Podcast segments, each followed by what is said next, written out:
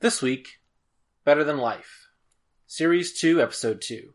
Originally aired September 13th, 1988. Brooke Shields, the Friday the 13th movie series, and Bob Geldof. Is there any further sign needed that this was made in 1988?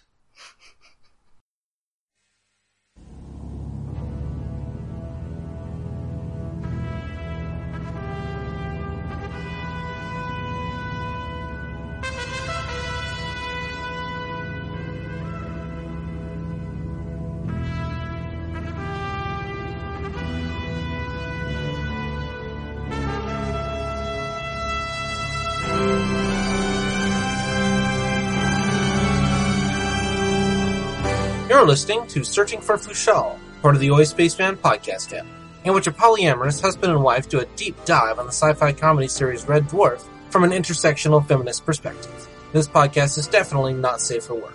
Find us at oispaceman.com.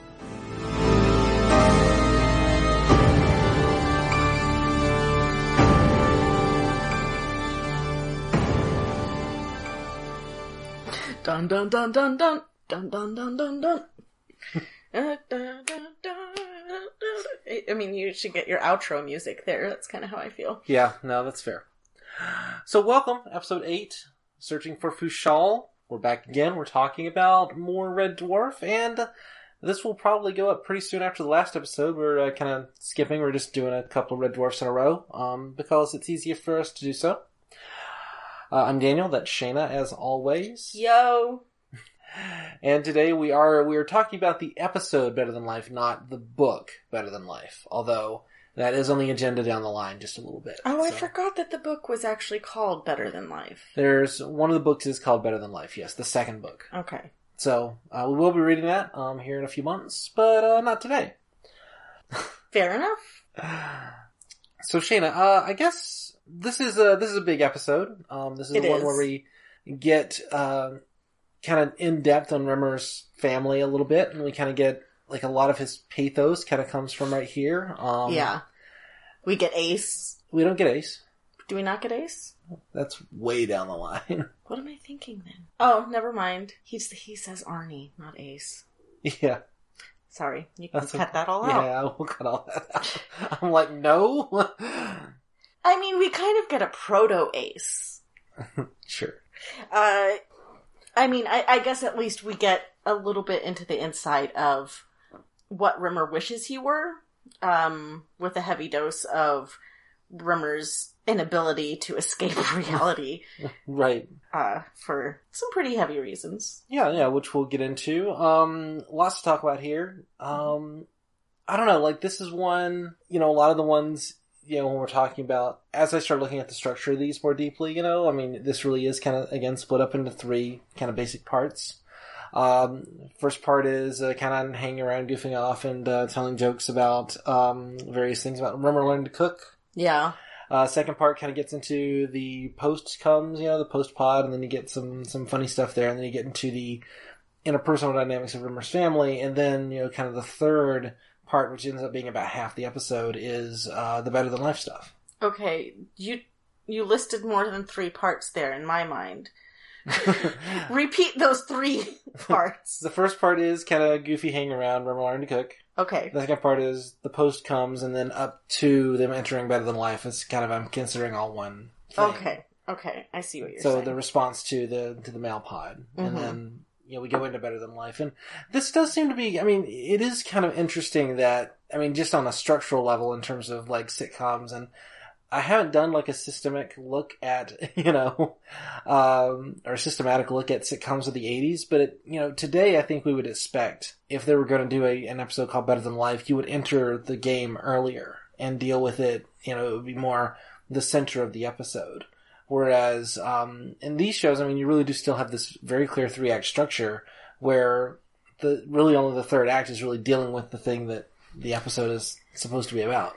Yeah, I don't know if I agree with that though, because for me, the the third act is kind of in three acts. Yeah, yeah. I mean, there, there, there, there are certainly further subdivisions. So if you don't want to say, oh, it's a three act structure, I kind of get that. But But I also think that some of the themes that are brought up Um, I, I guess what I'm saying is I think there's there's a healthy amount of foreshadowing in this episode. Sure. I, I guess. I guess what I'm saying is this episode is shouldn't be called Better Than Life. It should be called Rimmer's Abusive Past. But that sounds Well- a lot less fun, right? So Fair, but I I, I think it, it's the the name Better Than Life uh, is actually a pretty good title for me because uh, it plays at the duality. You know, what's better than life? The video game. What's better than that life? You know, there's there's always going to be something better than you know this life, whatever Sure. that may be. Um, and sometimes you know the better option is is only because you can't think of anything better than that better sure. which is a little bit circular. But anyways, So I guess um, I mean there we'll, we'll kind of do some funny stuff and we'll Mm-hmm. do some more serious stuff. And uh, I guess the best place to start is uh, what did you think of this one? How do you like this episode? I I like a lot of stuff in this episode, but this is an episode where I, I feel like they make the point to spite the characters in some places where I feel like the, the cat's a little meaner than I, I really feel like he has been before now. Maybe that's characterization and plot development. You know, the cat is really starting to hate Rimmer and not just kind of be annoyed by him. But there was a little bit of meanness there, and I much prefer when they feel like they're finally starting to get along and maybe maybe Rimmer made the most god awful rubber dumplings, you know? But Lister still ate them. Well, I mean, we, we assume he ate them. He was uh, certainly uh, digging into that, um, um, you know, milk and magnesia pretty pretty yes. hardcore. You know, so- Yeah. Yeah. So, I mean, I, I think that that's what we're led to believe.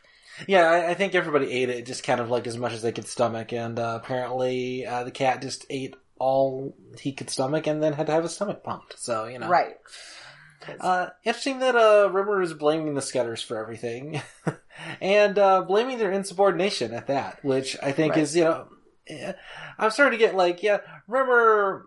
Maybe the Skutters just don't like you. Maybe it doesn't really Mm-hmm. have anything to do with their personalities. Well, and I think that that's a lot of the whole episode is, um, how do you expect other people to like you if you don't like yourself? Sure, If you're not someone you would want to be around, why would anyone else want to be around you?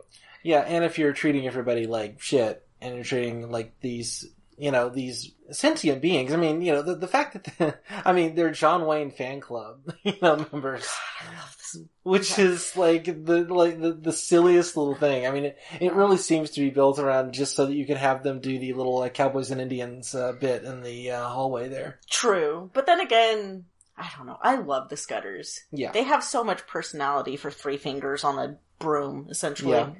No, they're great. They're, they're they're great little. I mean, it's a great little moment. I, I love that, and the I mean the fact that they're John Wayne fans. I mean, you do see them uh, watching westerns every now Mhm. and then, so it's kind of a recurring motif. Um, but uh, yeah, they'll just uh, sit and like you say, keep it on that lamb, and then they'll sit and just watch it burn for three hours. Which Mhm. uh, Rimmer, you really should have like been keeping a closer eye on your lamb if you're waiting for three hours, Right, you You, know, can't really blame the Skutters A- And the other thing, too, is they're robots. Right? if you t- it's you know that's kind of the joke about robots in a lot of popular science fiction is that if you are too literal in what you say that's all they're going to do. So the fact that we know the skutters have a sense of humor hmm and they are also robots like of course that's what they would do.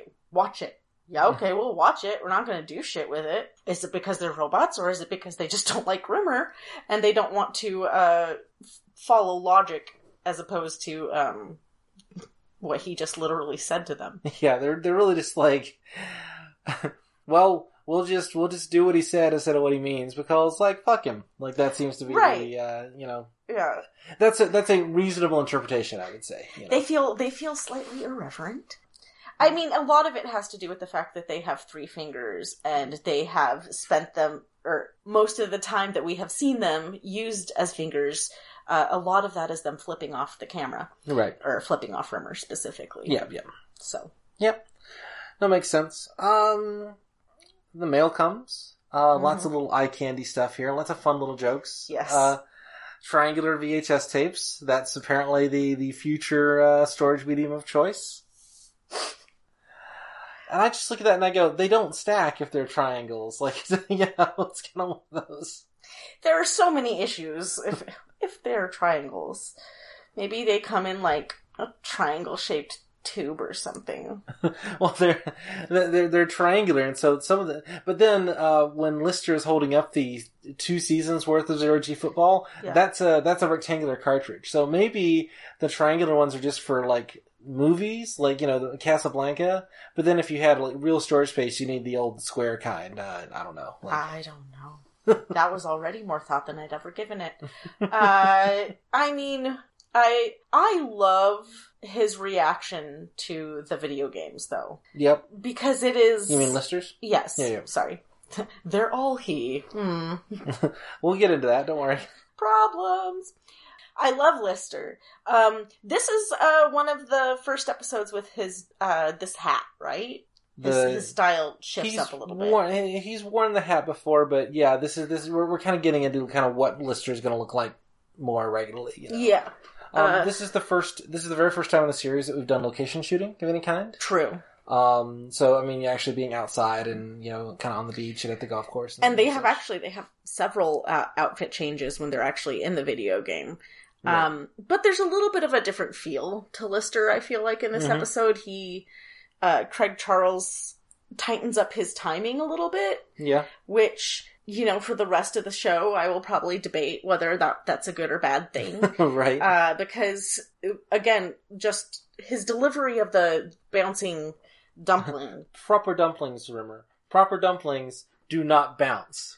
It's Which- fabulous. Which is a fabulous, fabulous line. I mean, it is a little bit like, okay, this is like quote unquote comic timing as opposed Yes. to, you know, And I like that there's a sense that he has cleaned up his delivery because it's also Lister is knowing he's saying something funny. So there's a little bit of meta acting going on. You could say, right. or you could just say Craig Charles phones it in a tiny bit. I don't think it's phoning it in necessarily. I think that he's uh, much more learning how to act and just be True. giving this very authentic performance in the in the first season or the first series. Um, then kind of after that, he's he's a little bit okay. He's a little more seasoned. Um, and I mean, I think there's, I mean, the show is definitely pointing in a direction of that's going to be more overtly jokey than I think the first season was. Okay, maybe Um, that's more of what I'm feeling is the leaning into the beats. Yeah. Um, Which I don't think is. I mean, we're going to talk about the show. it's still a brilliant change. show, but it is a it is a, it is a departure. I mean, we are opening up the show. We're Mhm. bringing more characters in. Um, I mentioned last episode that every episode this series is going to have some new character, at least one new character Mhm. that we don't see otherwise. Um, And you know, now that I'm thinking of it a little bit more, the the fact that Rimmer walks in with the giant fucking chef hat, like that's a little bit more gaggy than I'm used to. although I think Lister wore a chef's hat when he was uh, learning to But he imbalance was- the power, but he was also. I mean, it looked like a like a hat that he's just wearing, whereas Rimmer is wearing like the huge, like you Yes. know, um, overtly stylized. I- you know, There is, I, I do think an interesting theme of this episode, and I like that it's a theme of this episode because it helps act as a transition. They definitely address that Lister, even though his fantasies might be over the top and include cocktails with fireworks in them, they're still relatively practical. like caviar vindaloo is my favorite of Yeah. Lister's uh, fantasies. By the way, that sounds fucking bomb delicious. Salty, I, salty, not, salty, salty, but I'm it not- sounds really good. I'm not sure me. that you could get any like of the nuance of caviar if you were going to vindaloo it, but you know. I, that's the whole thing, and I love it. I love Mm. that. I love so the I love the 44 Dom in a pint mug. I think that's the, Oh, the, the yeah. part of that. Yeah, Um, good year, good year. good year. he looks like he has a little bit of a tear in his eye. Um, and there's also the over the top, just guttural, visceral bits of Cat. Um, I, I sing that song all the time. Which song? I'm gonna eat you, little fishy. I'm gonna eat. Especially especially when we have sushi. It's yeah, like I'm it's like all the time. little fishy. If we get if we get sushi, Shana will literally sing that song to every piece that she picks up. So. Yep. Um. Uh, but then there is the extra kind of Looney Tune gag of him pulling out a little fishing pole Right. And honestly, I I could have gone for something like a, a little bit more actual cat like, Right. feline. Um, Well, he's learned to use utensils. He's just using his own style utensils. you Right. know? I mean, last episode he had a spoon, and now he has a fishing pole. So you know, could you just like gone with a net? A net would have been good. I like that too. Like I kind of, I kind of like. I mean, a cat really wants to like reach in like, with their claws and Right. like you know Right. dig into it, but. I can imagine that was that would have been a nightmare to try to film, you know. True. Yeah. No, I, I think a lot of the things that I'm thinking, I'm like would have made an immediate mess. So maybe that's why they went for the dainty option. Um. But he's in a nice restaurant, right? So he's got to be like polite and sophisticated. I do love though, like Lister's face of just abject horror and confusion as he starts like slowly um putting the fishing lure in in the water yeah, and like just waiting excitedly uh as Lister's just kind of like ordered the most boring things or not boring um but the most needlessly fantastical things right. um, which just leads into the joke later where he has a robot that undoes his pants for him to go to the bathroom. It's just like, oh, and then he's he got a ro- robotic loo. You know, it's like you know. he says it's like really fancy or something. Um, I'm trying to, uh, I don't remember what he says about it, but It's fine. Yeah. no, uh, there's I mean, I mean, it's it's this sort of um, it's this sort of like excess you would see on like lifestyles of the rich and Mhm. famous. You know, it's it's it's Donald Trump's solid gold toilets, right? Like that. Right. But like before we still- knew he was a fascist, you know, when when it was like the late '80s, and it's just kind of like, oh, he's this like rich asshole, It- and he's got solid gold toilets. It's sort of that, but like 200 years from now. So it's like, yeah, I've got a I've got a toilet that like is a robot and wipes for me. You know, Yeah. like And I think there's almost a. Lister wants things like gold toilets, but his toilets would work. yeah. Rimmer wants a marriage, but, and I mean, this, this can be our segue into talking more about it. Rimmer wants a marriage, but the only way he can even fantasize about it is if it goes badly. Yeah, I mean, it's so one of the things we're definitely going to have to kind of table for now Mm-hmm. is this gets way more complex and it's dealt with in a lot more detail Mhm. in uh, the novels.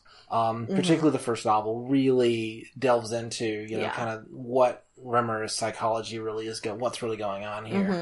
Mm-hmm. Um, and believe me, we will talk about that. Um, I kind of want to start actually with Right. the with the the grief, um, because so this is our transition point. We're now going to talk about Yep. some heavy shit.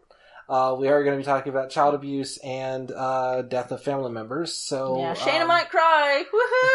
Woohoo! there's every possibility. Uh, so if you just a content warning for anybody who's uh, listening and who may not uh, feel be, be comfortable listening to that. So, um, Rimmer's dead. I mean, obviously you're three million years in the future and everybody's dead, mm-hmm. but uh, Rimmer finds out that his dad is not like like having the letter in his hands and kind of being able to imagine his mother writing the letter and such. You know, that's a that's a thing. you know? Okay, so let me take a step back. Rimmer's not holding the letter in his hands. right, Lister's reading it to him badly. right, And we get to see Rimmer know and understand what is going on before Lister does. sure, That moment of humor, I think, is it is it's kind of striking going back and rewatching it. hmm Um, again, Rimmer is an amazing character, but part of that is because Chris Barrie just takes him so seriously, right. and God love him for it because it it makes an amazing performance, even though it's a comedic performance. I was I was admiring you. You mentioned the way that I mean, really, what all through this sequence, and there's I mean, roughly five or six minutes of this episode is spent on the death of uh, Rimmer's dad, and then the emotional responses that both Lister and Rimmer have to that. You know, Mhm. um, this is a nice big chunk of this episode. This is some dark material, and I'm gonna get I'm, I'm going to get into exactly why this is dark here uh, momentarily.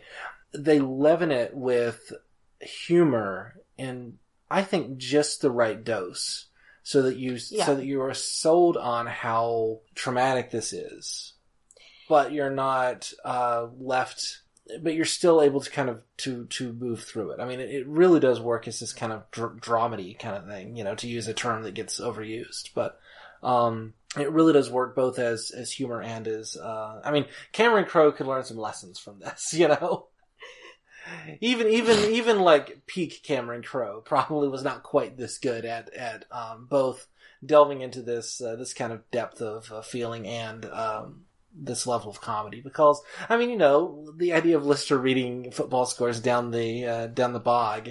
I mean that's just a uh, you know the child Lister wants his Lego set and that sort of thing, and then um, Rimmer's description of, of his parents and, you know, the kind of reversal of like, I hated the bastard and that sort of thing, you know, and, and yet he's still feeling it. I mean, this is hugely, hugely emotionally fraught material. And yet it's delivered with such a, and, and written with such a, um, light touch that, I mean, really it wasn't until rewatching this now and, and kind of thinking like, okay, what are we going to talk about? That it really hit me just, just what's going on in this Mm-hmm. sequence. I mean, you always knew like, oh, he had a bad relationship with his parents.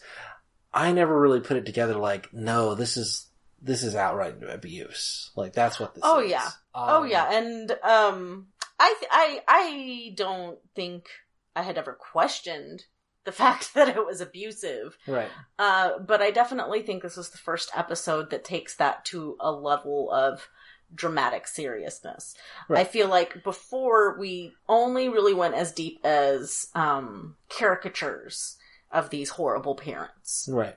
In this episode, we get descriptions of literal torture So and emotional abuse that was so, so I'll, I'll Mhm. just um the, what came to my mind and and this is very very dark. So Mhm. apologies. Um there was a um nonfiction book that was written about Fred Phelps, the uh, Westboro Baptist Church uh founder. yeah. uh, before he was, I mean, kind of during his rise to this, you know, to, to what he kind of became, Mhm. um, there were, uh, there was a court case about like abuse of his children and that sort of thing. And this book became a, it's now free to, freely available. You can just go read it online, um, because it, it's a court document. And so it's now free for everybody to read. Um, it's called Addicted to Hate. Um, and it is, uh, it really details this horribly abusive man one of the things that he did was um, force his children to eat health food because he was obsessed with his health because he had gained a lot of weight and got addicted to heroin, and then uh, went cold turkey and decided to exercise a lot and lose his weight, and then forced all of his kids to do that precisely because he did. Mhm. You know, uh, down to I mean there were I think nine children or something like that, and down to the ones that were like four years old. Not only that, but he forced them all to run marathons because he was running marathons, and so therefore they had to. Oh. This is only the beginning of the abuse that's like Yeah. portrayed in this book. By the way, it is one of the most depressing reads I've I've ever read. Um, the reason I bring it up is because I mean there was like this moment where Rimmer says, "We didn't get to eat unless we can grown an inch." Mhm. That's literally something that happened in the Phelps family household, where it wasn't growing an inch; it was unless you had lost some weight, you didn't get to eat. Mm. Yeah, Oh God, no wonder. It is interesting.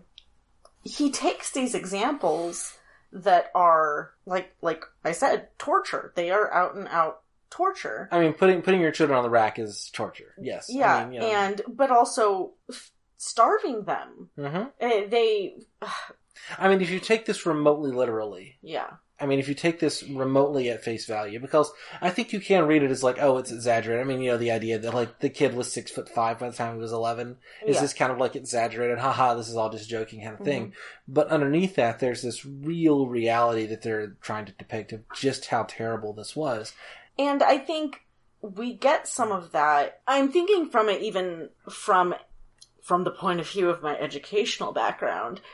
But the idea of you have a kid who doesn't know the answer to something, so he doesn't get to eat. Right. He's then starving, Mhm. which means that his brain literally will have a harder time functioning and learning new things. Right. And so the idea that Rimmer is who he is because he has been conditioned to constantly being in anxiety and never has the calm or the peace of mind to be able to actually remember the answer that his parent his dad was trying to drill him on every day, honestly, he he probably would have liked it. This is what Rimmer has convinced himself would make him happy in life. Right. Um, yeah, it just spirals, and I, the more little references and in jokes, and you know, he makes the joke, or he makes it into a joke by saying that he went to the hospital for malnourishment. Right. He makes a joke about malnourishment, Right. you know. So there's there's a lot in that scene that this time through, I think we were both just like, oh shit, like that. Yeah, I mean, my parents starved me to, and, and so Mhm. so there is this uh, term that gets used, um, authoritarian parenting. I don't know if you've uh, read anything about this or kind of know Mhm. anything about it. Um, authoritarian parenting is essentially what you do is you withhold um, affection from your children and hold them to very high standards, and uh, this is uh, I mean, basically to make them achieve things, and you only give them emotional rewards when they achieve what you want them to achieve. Mm. Um, this is textbook version of that, hmm and um, there is some research, and I will, you know, this is the sort of uh, thing that I tend to reject as sort of like or resist. I don't reject it; I resist it without like good evidence. But there there is some psychological research that um, draws a strong correlation between people who were raised in authoritarian family relationships and Mhm. where their parents withheld affection from them, and uh, far right wing ideology. That yeah. that Rimmer is kind of embraced that, that Rimmer wants affection from a strong leader, political leader, the way that he wants affection from his father.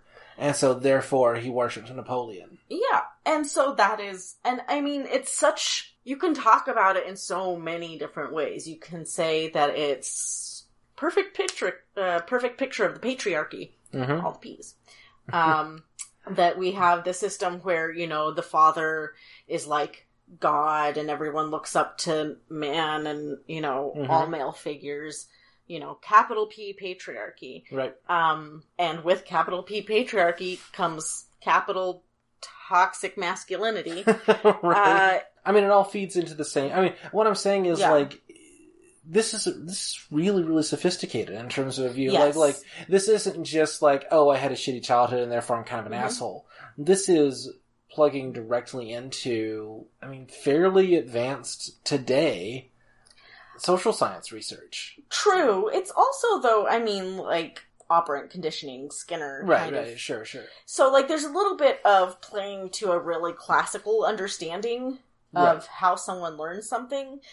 But pushing it against the reality. I think one of the reasons that it succeeds for most of the episode is because it doesn't pretend that it knows the right way. It just says this is definitely the wrong way to raise a kid. Um, and clearly they were expecting their audience to understand that that's what an abusive household was like because a lot of them grew up in abusive households. Yeah. You know, there's there's a lot of the family dynamic that get, gets brought into Red Dwarf is um, the desire for a familial community when you uh, that still exists within the understanding of emotional uh, what's okay to have emotions about within the realm of toxic masculinity. And so then you get uh, Lister, who oddly enough is much more secure in his masculinity, uh, because all he really wants to do is hang out, eat and drink, and chill with the cat. He doesn't even really think of women because, honestly, I think Lister just knows they're not real. right. Uh, so it doesn't really matter to him as much, you know? The cat will have Marilyn Monroe show up on a bed in the middle of a golf course, and then we get Rimmer and his seven children. Well, uh, I, just to uh, you know, before we before we leave uh, the the kind Mm-hmm. of emotional stuff, uh, Rimmer divorces his parents even. Mhm. Like he, I mean, you know, he goes that far, and, and Mhm. I mean, again, just putting putting this out there, pointing it out, just because Mm-hmm. this is going to be a part of his character going forward. Rimmer is simultaneously he he does divorce his parents at the age of fourteen, like that. Mhm. It's text in this episode, hmm and yet constantly seeks their approval. Yeah. And that is, I mean, that is that is textbook withholding of affection, Mhm. and uh, leads to Rimmer's own issues with interacting with people in his day to day life Mhm. as an adult.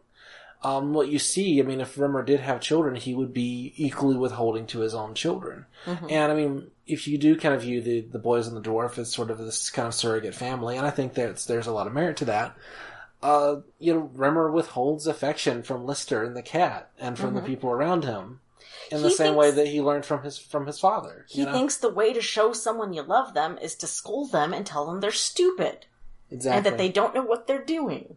You know, it there's something truly pathetic in like the Aristotelian sense of the word pathetic. It's about- not. It's not. It's not. An, it's not an always spaceman family podcast unless Aristotelian isn't mentioned at some point, right? Shut up. Uh, there's something really pathetic about the fact that the beginning of Rimmer's fantasies, when he is letting things go well, Right. he's being given commendation after commendation and surprise without working for it, without doing anything. He is surprised by the game, and we get a cheat out that it was the cat's fantasy, but I. Right. well, we'll well, talk about so, that. So he gets. He gets. He becomes. Well, first of all, I mean, his his first thing is like he can't accept nice things happening to him. Like so, uh, entering the game, Mhm. uh, Lister and uh, the cat, you know, they get a motorbike. Mhm. Um, apparently, in real life, uh, Craig Charles like told them he could ride a motorbike, but he Oh. actually couldn't. And they had like huge problems. And finally, the person who drives off on the motorbike is not Craig Charles That's in that shot. Um, so he gets a cool motorbike, and that's Mhm. awesome. And but then uh, Rimmer, you know, he he was like this little beat up piece of crap car, you know. yeah, and it then takes him a finally he takes it. He has he has to do a couple of tries. Like, okay, now now I get my Mhm. fancy car. Um, I'll tell you, no matter how much British TV I watch, uh, Left Hand Drive just is always one of those things that throws me for a second, where he gets into the left hand, uh, or the right hand, right hand drive, excuse me, um, where he gets into that side of the, the car. Um, and then like he sits there, and then it's Yvonne McGruder that's suddenly right there. And like his great fantasy is the one girl who let me fuck her once, even though that was let's just say borderline consent. You know, Right. the one person he's actually had sex with, he wants to do it again. so that's his fantasy girl. Twice in one night. In one lifetime, oh. I might as well be Hugh Hefner. That's literally what he oh, says. Oh, he says lifetime. Oh, I thought he said night. Oh, that's even worse. Yeah, Oh, poor guy. poor, poor poor Rimmer. You know, like I understand why he And he thinks laid. that apparently having sex once and then you have septuplets. like the, The next day. morning, The next yeah. morning, yeah, no. So and she um, looks pregnant again. Yeah, no, I kind of, I kind of got the feeling it's almost like spores growing out of her vagina. You know, like they're just, they're just like Ew. popping out. No, no, They're no, like- no, no. they're like no, gremlins, no, you know, no, like where they like pop off the. Uh, No. no, Do do do do do do do do do do do do. Anyway, uh, um, so yeah, uh, but then not only does he, um, he wants to fuck McGruder, she's got, I mean, it's such a, it's such a Rimmer thing that like she's wearing a peekaboo bra, first of all. Like, and of course that's the sort of thing that he would find like the sexiest thing ever. Well, and she's not like she's in uniform. Right, she's she's in her uniform. She's and he's like, like, "Hey, and tiger," you've got sexy underwear under there, don't you? and she's like, "Rawr." It's not even like, let me see your tits. You, you know, like there there Right. is no immediate gratification in his well, world. It's He- it's it's like he wants her to be trashy, uh, which I'm not. I'm in no way trying to slut shame anybody for anything they choose to wear. But like that fantasy, I mean, I, I know, You know guys who, who like of? like the quote unquote slutty lingerie. You know, well, and it, one of my favorite quotes from Dolly Parton yeah, is that she said, "I always wanted to look like the town whore when I grew up." Uh, Yeah. I'm paraphrasing to some degree, but that idea that you know whatever his idea of sex is is wrapped up in McGruder. right. That is all he knows of sex. And so his whole view of relationships, this idea that it's it's clear he thinks you're only really going to have sex with one person, and that's the person you're going to marry. I don't. I mean, maybe. Because it's because I mean, to me, how else does he end up there except for, well, this is how things happen. Well, I You know, if you have sex and you like someone, then you'll have kids and get married, and then you'll have way too many kids, and it'll just be bloody awful. And Well, there's definitely a kind of relationship escalator Mhm. element kind of happening Mhm. in, in, in like Rimmer's mind. I mean, he's definitely stuck in this sort of like family normative, mononormative, you know, sort Mhm. of like, we could definitely talk about that. I mean, although Rimmer is such a deep misogynist that there's, you know, so much else going on with that as well. yeah, So, so it's not, it's not, Yvonne McGruder just ruined his life by giving him all these children. You know, I had nothing to do with that, right? It's like she just keeps having them. I don't understand. Like that's sort of Right. the attitude you get. Um, and they're all in those little sailor suits. I mean, they're they're like the the bratty, annoying kids in uh, Raising Arizona. Like you know, God, it has been so long since I've seen Raising Arizona. well, apparently we need to watch Raising Arizona. But I mean, it is sort of that same thing, and then that's also, I mean, you know, families with a bunch of kids that are all bratty and kind of like there's an element of class going on there. So he is talking about um, there is this sort of like middle classiness that he's just sort of embraced, and he has a bunch of kids, but you know they're kind of obnoxious, and so it's it's Rimmer. First, he embraces the middle class, and then he becomes this like staggering drunk character who's missing teeth and then that's you know like like so so so there's this de-evolution of his like social status as he gets deeper into his own psychosis which tells Mhm. you a lot about who Rimmer because he starts off as this admiral this you know Mhm. respected guy writing Well, books you know he he starts out as somebody who becomes an admiral without even knowing it, right and becomes someone who has fantasized that he is going to be eaten alive, having his face smothered in jam on a beach, and they're ants or whatever. Right. Yeah, it was ants. We So- later learn, Yeah. by the way, like uh, much, much later, uh, Mhm. Rimmer um, references that his uh, brothers used to do that to him as a child.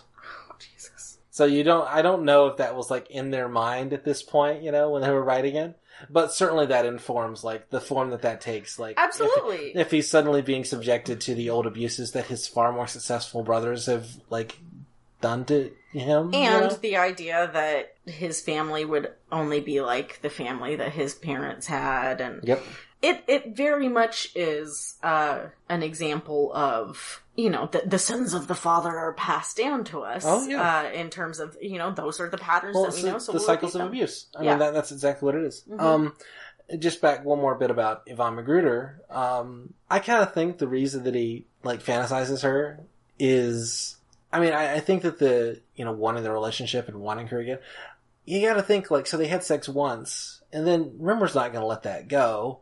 Going to be the like pestering kind, you know. You can see him like on her Facebook wall, like you know, hey, really, really miss you. Love to go out sometime, you know. You can kind of see him like being that kind of douchey guy Well- and her having to like be forceful with him to get him to stop fucking bothering her, you know? And well okay if if suddenly in his fantasy he gets to have her again, you know, sort of again from the girl's perspective this guy basically jumped you when you didn't really want him to Yep. and he won't leave you the fuck alone i'm betting McGruder doesn't like avoids him uh, if there aren't complaints about him and like there's probably a restraining order. I, Yeah. I, would, I would definitely I would definitely agree with that. But yeah. and I would believe that that would be something that Rimmer would just, you know, so happen to forget. Uh, oh, she didn't mean that. It was just over some silly blah blah blah. You know, people are always misunderstanding. I, you know, very quickly gets into MRA territory. Well, and let's just back to our greatest uh, episode ever. You know, there is that bit in Chasing Amy where, like, you know, Jason Mewes, where Jay says, you know, oh, you got girl problems. oh, bitch pressing charges again. You know, that's such like connecting those two things. And Rimmer, you know, if Rimmer was a little bit more successful with the ladies, there would be a oh, she's pressing charges again element to his love life. yeah, I and I think that that's again. I mean, what does Rimmer aspire to be? A drunk frat dude. yeah, You know, Which, He in a way, is kind of what Lister already is, right? Except Right. not a frat well, dude. he he aspires to be part of the patriarchy.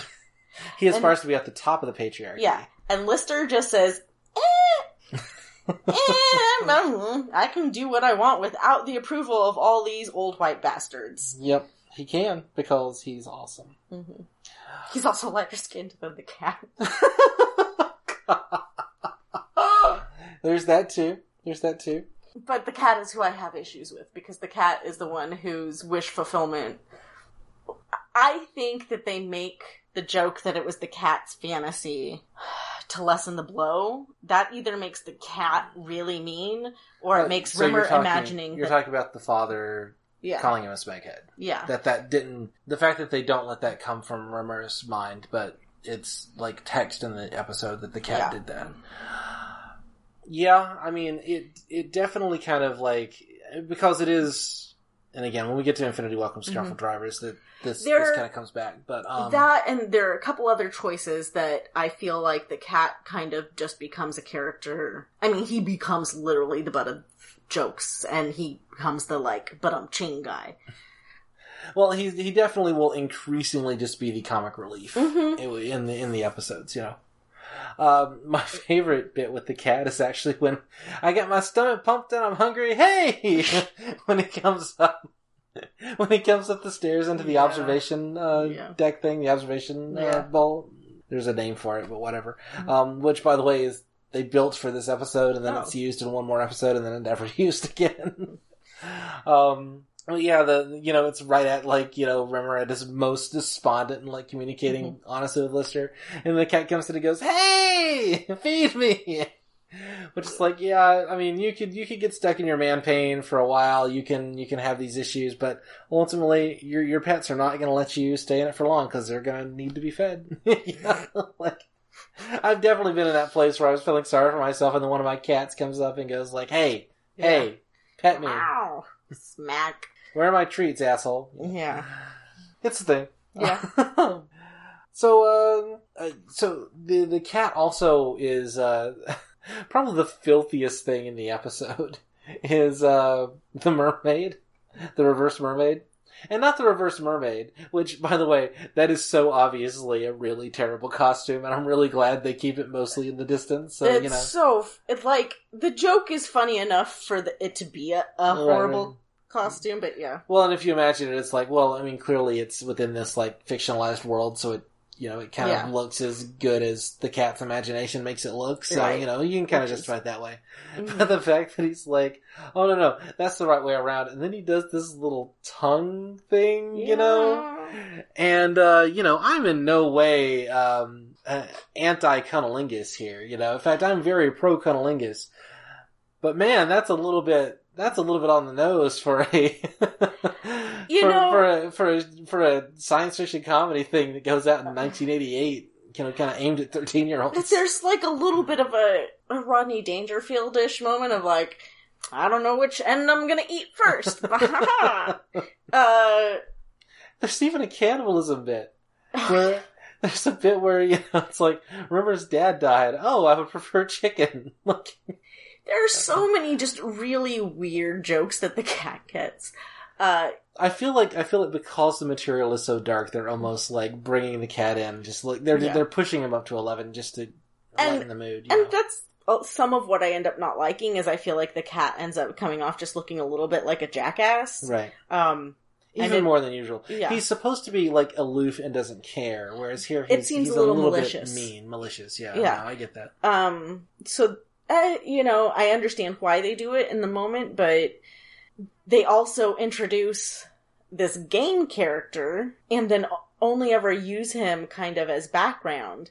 And I'm like, why not let that character be an instigator or the the one coming in and being like, but it's still better than life. You know, there Right? Yeah. there could have been lots of little jokes that they made. Um, I, there are a lot of people in this. I mean, this is Because, this yeah. this might be our most. I mean, this definitely is our most populated episode yet. Well, maybe some of the dance sequences. Yeah, I was gonna say. but in terms of speaking roles, this is Yes. absolutely the biggest Yes. episode we've had to date, and one of the biggest I think we're going to have for a while. I mean, you know, um, at least until the next season. I don't Mhm. think there's anything bigger than this in, in series I two. don't remember. Um, but uh, so so not only I mean we have a we have a larger cast.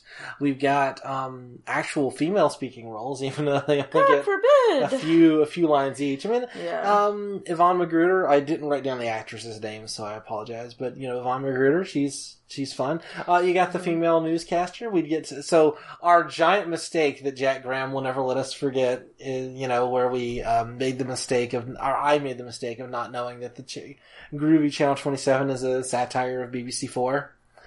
Or it might be BBC Three. Maybe I forgot that detail too. Jack, you're gonna have to beat me down for that. Oh, okay. But um, did I not express this to you? No. Yeah, so uh, in an earlier episode, they, they do make reference to like oh funky groovy channel twenty seven, where uh, Oh. Murmur is Okay, being, yeah. uh, and uh, I was like I don't quite get that joke, like I don't you Mhm. know, and apparently like um, one of the like BBC channels was known for having this you know kind of like more you know kind of youth oriented groovy edge, you know, and so it's sort of a parody of that, you know. Yeah. Um, And saying you're And- not as hip and- as you think you are. and they mention it in specifically in, in the aspect of having a, a hologrammatic Mhm. uh, newsreader. So Oh, I'm glad right. we finally got to see her. Um, she's she she gets the the uh, first page of the Bible joke, uh, which Mhm. is which is fun, and uh, the Perrier.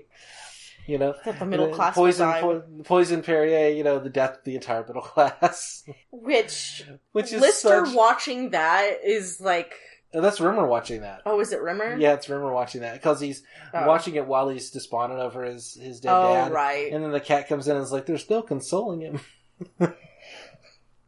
yeah, Good okay. news for the so- little wormies. Oh, God, that's right. oh, that's awful. Your the worms eating your dad are happy. Why aren't you happy? you gotta look on the bright side, man. You know, Mhm. silver linings. Yeah.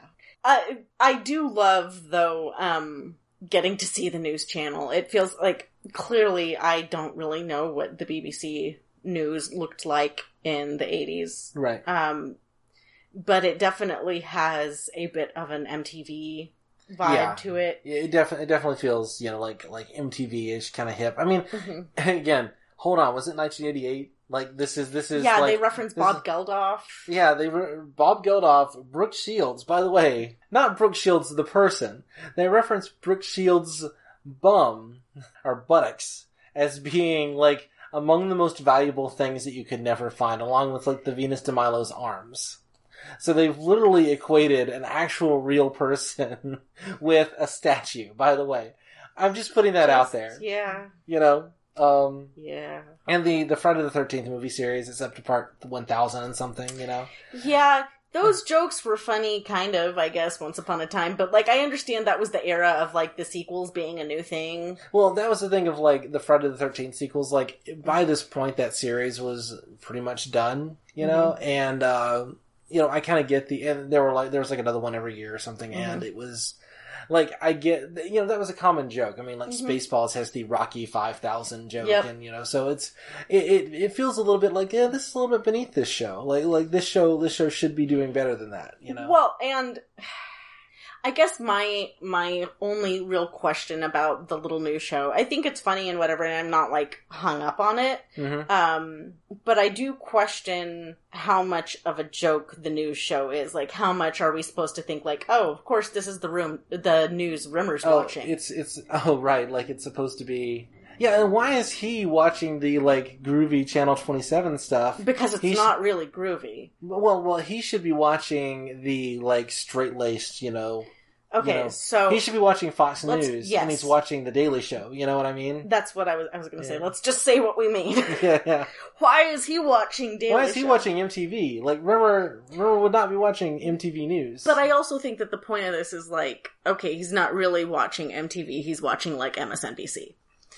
I think that really what's happening is uh, he put it on as something to distract him. hmm you know and also like i mean you gotta think like you get your first like doses of the world after a couple of years in deep space yeah you just kind of put it in and just like but i think he's also like thinking about his father at that point and um and uh isn't i mean he's just not paying attention to it at that level Exactly. And so there's a little bit for me of this is the news that Rimmer's trying to pay attention to, but it's also the news that's not really keeping his attention. right Um, and again, this is because I'm a pop culture geek. Uh, there is something to me that is very specifically like I do not understand this moment in pop culture enough to really feel secure that I get this joke. right, right. um, it's still funny. Yeah, yeah. A- again, not hung up on it. Yeah, yeah, no, but no, there, I- there's definitely something I'm like, hey, Jack. Apparently, how many times have we mentioned Jack in this episode? not as many as you did the last giant woman. uh, It's not my fault. I said Marxism. so, um, yeah, and uh, I mean, even the Bible joke just feels a little bit like. I mean, is is this really like the? I mean, it's a funny gag, but it's also kind of you know. It's kind of a lame joke. Yeah, I mean, it's just it's it feels like they're it feels like they're trying just a little bit too hard on this one. You know, despite the fact that I, I really do like this episode for what it tells us about Rimmer, and I really love those like quiet moments in the observation uh, thing. Mm-hmm.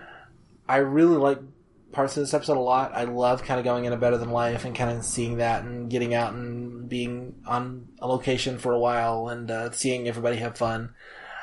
But it's it's a bit of an odd duck, and it's a bit of a you know it, it you probably could have used another pass on it or so. Um, spe- specifically when you get to the end, and it has a very kind of odd ending for for a Red Dwarf episode where I mean you know we kind of find out we're still in the game, and then I mean you literally just end on, and then he breaks his hand. You know the tax the collector just breaks Rimmer's hand, and then dun dun dun dun dun. Yeah, and it says game over. Yeah, like there's there. It feels like they just kind of didn't know quite how to end it, and this is very clear because when you get to the books where they have much more time to play with this idea, they still don't quite know how to end it. So and we'll get there. Don't worry. Um, I, I I have a lot of mixed feelings about it. I, the number one thing you will hear in every creative writing workshop ever is don't end a story with and then I woke up. right, but this almost has to like once you're once you're once you've set this as your premise, like But the I, I think I don't think it is a good idea to end it on. But you're still in the game. right.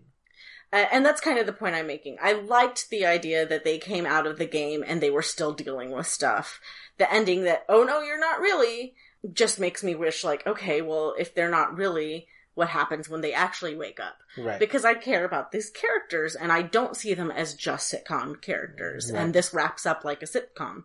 Um, I kept waiting because I know that there are a couple episodes uh, that they have dialogue in the credits where it'll like pause the song Yeah, and you'll hear some dialogue. I kept it's thinking, a garbage pot. it's a speaking garbage pot. yeah. oh god, I love that episode. Uh, but yeah, um, I kept waiting for like Shana's literally shaking with happiness at the garbage pot joke. The podcast audience has no idea, like how happy I just made my wife. Uh, Smeghead. Yeah, I, I lost everything now. It's now fine. I'm just in my head. I'm hearing Kryten say Smeghead. We haven't gotten there yet. No, no, we haven't. Uh, one more bit I'll just uh, mention, and then we'll kind of wrap up here. Um, I really uh, think it's interesting that the first time Lister offers Rimmer to come into the virtual reality environment, he says no, and then after, like after he gets kind of confronted by the cat, and then uh, in the um, with the worms thing. And he's kind of watching the, the news, and uh, it's at that point like he kind of has to come later. And I think there is this almost hopeful message in that, you know, as kind of silly as the Better Than Life game is, and as kind of like as much as it kind of goes horribly wrong, the idea that we often um, process our emotional responses to real life through the culture we consume, through the media we consume, Mhm. is, I think, a really positive message. And it is something that um, it, it does, you know, for all of the kind of silliness in this, this Yeah. feels like a very authentic depiction of grief.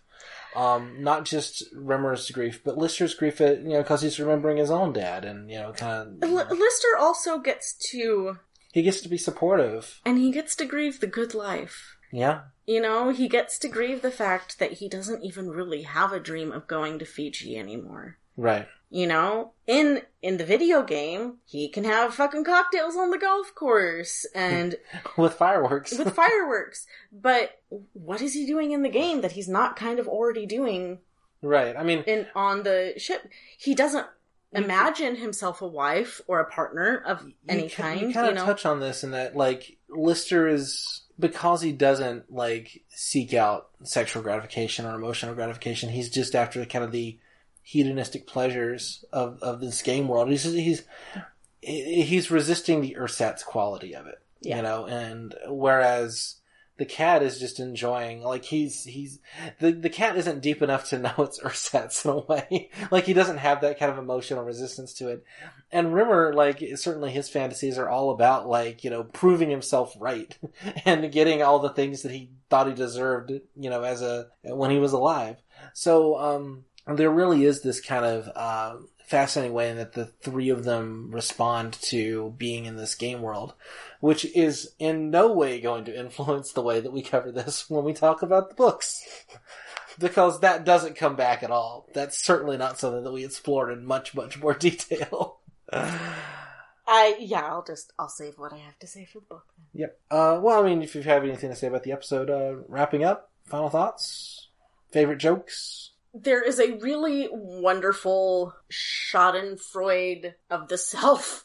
I- it- the moments where you have Rimmer just completely falling apart over the spider crawling up his leg, and what I love about it so much is it's all in the performance. It's all Yeah. in in the way they're delivering these lines to each other because they don't actually have a giant spider with fangs. Um, it's just Danny Jules and Chris Barrie playing off of each other that moment with the spider crawling up, he's like, "Oh, it's getting to my boxers," ah," you know, Uh, the utter horror, and you know, Lister being like, "Oh, I'll, give you money, sure, why not? Where'd all my money go?" And he just "Oh God, I just that Rim- little bit just of ruining. right Rimmer ruins everything, right? You know.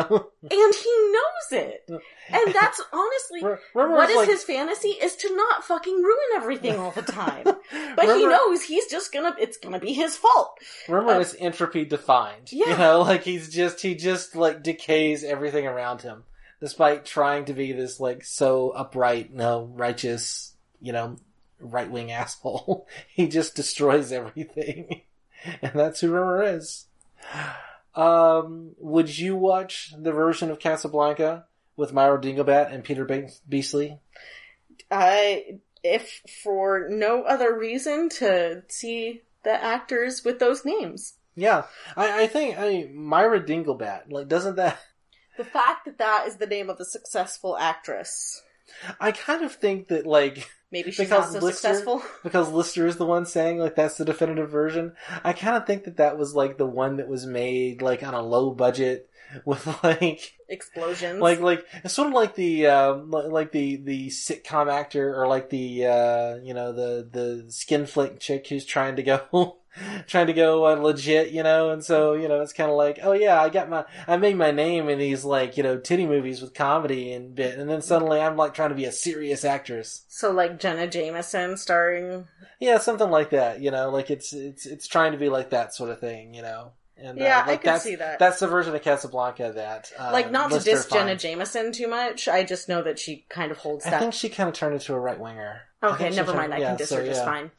Uh, or Paris Hilton. That works too. sure, sure. Uh, Or maybe it's a little bit like uh like um uh Britney Spears. You know, Britney Yeah. Spears like kind of I don't know, Myra Dinglebat is just such but then again that's also like my god, like guys, do you have to like name when you name female characters, do you have to name one Dinglebat? Like it yeah. th- this is There. there there there there there's some there's some inherent misogyny kind of going on. Oh here, yeah. you know? No, there's a reason I don't really want to talk about the women in this episode. right. Um, I mean because you would think having some women in the episode would be great, but no, they're just it's completely objectified fantasy girls Right, I mean, and they're explicitly fantasy girls, and it's not really commenting on that, except at all. that It's just there. except that like Marilyn Monroe is famous. I mean, it literally equates like the cat's desire for Marilyn Monroe with Hitler's de- or Hitler Rimmer's desire for Napoleon, right? You know, Yeah. like it's. But it's there's the also thing, like you know? Rimmer. Rimmer says that uh, he's not getting the Na- Napoleon's autograph for himself. It's for his. yeah, it's for my sister Arnold. yeah. So I, I don't know. There's just so many little tangents that it goes on. right. Um, the, the the women tangents are none of them uh, good for women, but they work just great as characterization for men, which is the only reason they're there. Exactly. Uh, well, so yeah, and in the next episode, we're going to meet an actual female character. no, we are. no, We are. Um, uh, interesting uh, bit. Uh, I mean, kind of just, just uh, again, just plugging back into that thing. Um, Kristine Kochanski is in this, and I mean, I think that goes back to Lister knows well enough to know that he wouldn't want the ersatz Kochanski. and, and I think that that is again, it goes back to what really defines Lister and Rimmer and their differences is that Mhm. Lister doesn't want anything if it's not genuine. Yeah, he can get genuine enjoyment himself off of like imaginary food and beer uh, or not even beer that champagne, Champagne, in yeah. a fucking pint champagne in a pint glass. That I is- would. I, I've done that. Well, and, and I mean that's what Rimmer I mean that's what Lister finds so fun right. Yeah. is it's not just the fact that he's getting Vindaloo, he's getting the extravagant stupid Vindaloo right. Whereas Rimmer wants all the stuff that you have to work for, or the stuff that people should be giving you without working. You Right. know, like the like like affection from affection, care people who are supposed to care about you. yeah, so there's definitely, I mean, he wants to go and play admiral. He Yeah. wants to like like. I mean, he does. He but he doesn't want to do the job. He wants to tell the joke to everyone and find and everybody find him hilarious, but he doesn't have a joke to tell. So that's Rimmer in a nutshell, right? Like he wants the credit for being this great wit, but he doesn't actually He can't even finish the joke he thinks he knows how to tell. You know. And I mean, I'm certainly not going to complain that someone tells a bad joke because I tell bad jokes in every episode of this podcast. Um, and I tell bad jokes all. I mean, I tell this specific variety of bad joke all the time, where I start and I'm like, ah, damn. right. I mean, I do that in every podcast, every he- podcast he, we've had. He wants to be the center of attention, but he's completely unsuited for it. And, He's completely unsuited for it, and he doesn't even know what that would look like. Yeah, You know? And again, it, it goes back to, for me, this idea like he would be happy to be surprised that he found out he was an admiral. right. I It- love this game. right. If I was magically given a, a job title, I don't know that I would be happy because my first question would be like, "Huh?" Well, it's just kind and- of like middle class, like, Right. fantasy. I mean, it's just. I mean, there was this thing I, I think about. Um, there was this like Mad Magazine thing that was published in the '60s or something, and it was like playgrounds for grown-ups for like grown men, you know. And so instead of like little boys riding like little rocket ships, it was like grown men like getting to sit behind a big desk that says chairman of the board and like that sort of thing, and like they get to like Yeah. play that way. And that's kind of what I think Rimmer's doing here. It speaks to this like fundamental emotional immaturity that he has. yeah. That what he really wants is to just wear the fancy dress and and be um, respected. He doesn't actually want any more responsibility. He Yeah. doesn't want to Where- be in charge. He just Lister- wants to feel appreciated. Lister and the cat are like they just embrace the like like even though their desires are not any more mature, they're not pretending it is. They're not pretending that there's anything else going on except for like I like I like cocktail drinks with fireworks in them. You know, Mhm. like and I mean I wouldn't say if I was at a virtual reality game and I could go bang Marilyn Monroe. I'm not saying I wouldn't, you know? Absolutely. and uh, it, there is also, though, the fact that when you only go looking for shallow fulfillment, you can be really happy with shallow fulfillment. yeah. But if you think you're going to magically be a better person by sh- with shallow fulfillment, Yeah, yeah. you are going to magically discover no. Which is also kind of about engagement with art in general, right? Mm. you know, where if you engage with material in a superficial way, you know, you don't really get anything. I mean, you know, it's entertaining, it's fine, you know, but you're not really getting much out of it. Whereas if you engage with, you know, kind of artistic creations in a more um, dynamic way, in a more, you know, kind of getting at the core of it, you know, I I do think that there's something that the sh- that the episode is kind of teaching us there. That's interesting. Sorry, I just thought of that. So yeah, awesome. Anything else? I think we've gone through pretty much everything in this one. Yeah, uh, you know, it. I like video games. I like video games and science fiction. I like video games and TV shows. I, I, I like this episode not only for it being what it is, despite the kind of maliciousness that comes in at points that Yeah. I I think is just a little heavy handed. But it is a trope that I enjoy across Yeah. shows. Um, I I. I think of Futurama because they have a lot of you They- know they do this a virtual lot, yeah, video yeah. games. Um, I think this one, I think I am not always a fan of this trope because I think it, I mean, ultimately, once you're going into this virtual reality world, then nothing means anything because it's just whatever. I think that what is interesting here is that it works because it uses the game to explore the psychologies of the people in the game. And, you know, so it, so it ultimately comes about character and not really, it, it's not like asking what is real and what's not, which would have been another way to go with this is, and then again, that we'll get into that when we get into the book. Um, it really is just asking us to consider the characters, and particularly they use the game as an extension of like Rimmer's character, and teach us a whole lot about Rimmer in this episode. And uh, increasingly, I think Rimmer is going to like where Rimmer works, the show works, and where Rimmer doesn't work, the show doesn't work. And uh, I think that'll, as I think more and more about where this podcast is going, I think that's kind of what we're going to find. You know. and and I think that that is a lot of Red Dwarf is why does Rimmer exist?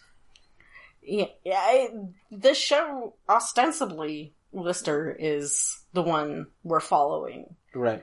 but everything that Lister does is held back or shaped, uh, however you really want to look at it, by who Rimmer is and what Rimmer does for Lister, which we are ultimately led to believe was deemed by the computer as the best person to be with him Right. because he spent the most time with them and uh, knew each other the best or whatever. I Yeah. forget what it was. because they shared 14 million words, Right. 7 million of which are Rimmer telling, putting Lister on report, Mhm. and the other 7 million are Lister telling Rimmer to smeg off. So, you know. Yeah. Uh, the only other thing we didn't mention was uh, Gordon the computer and the chess playing. Oh, God. I do kind of wonder, like, so is Gordon just some robots or like some computers somewhere, like hanging out with a bunch of dead people dust? No, I think that the idea is that Gordon said, like this this this pod has been on the way for three million years. So Oh. Gordon was somewhere in the solar system. He threw this in the post, and then it just finally got there three million years later. So I can imagine Holly's gonna be like, "All right, gonna send it back, I guess." You know. Um, True. There's a reason Gordon never came back. So. Everybody's already dead. yep. Everyone's dead. Dave. All right, I guess that's it. Um, Everybody is dead, Dave. Dave, everybody is dead. Is that all you have to say? That's it. You're done. I'm done. Okay. Dead, Uh, Dave. You can find all our episodes at oispaceman.com.